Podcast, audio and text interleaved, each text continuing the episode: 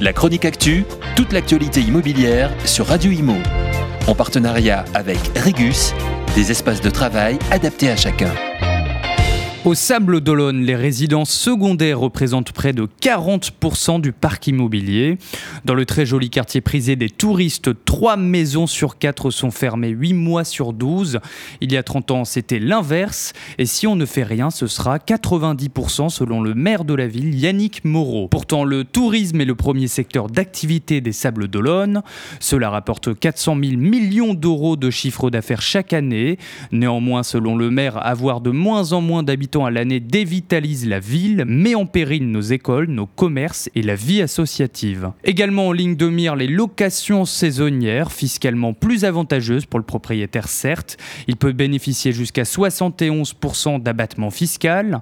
L'État finance et favorise la location touristique. Résultat, moins de logements alloués à l'année. Depuis janvier, la ville a déployé une série de mesures, limiter des logements de courte durée grâce à des aides pour que les propriétaires acceptent de convertir leur location en résidence principale ou en transformant leur location secondaire en location annuelle. En outre, la ville veut également instaurer une taxe d'habitation sur les logements vacants à partir de 2023, mais il faudrait d'abord que les Sables d'Olonne soient considérés comme une zone tendue, ce qui n'est pas gagné pour le moment. La chronique actu, toute l'actualité immobilière sur Radio Imo. En partenariat avec Regus, des espaces de travail adaptés à chacun.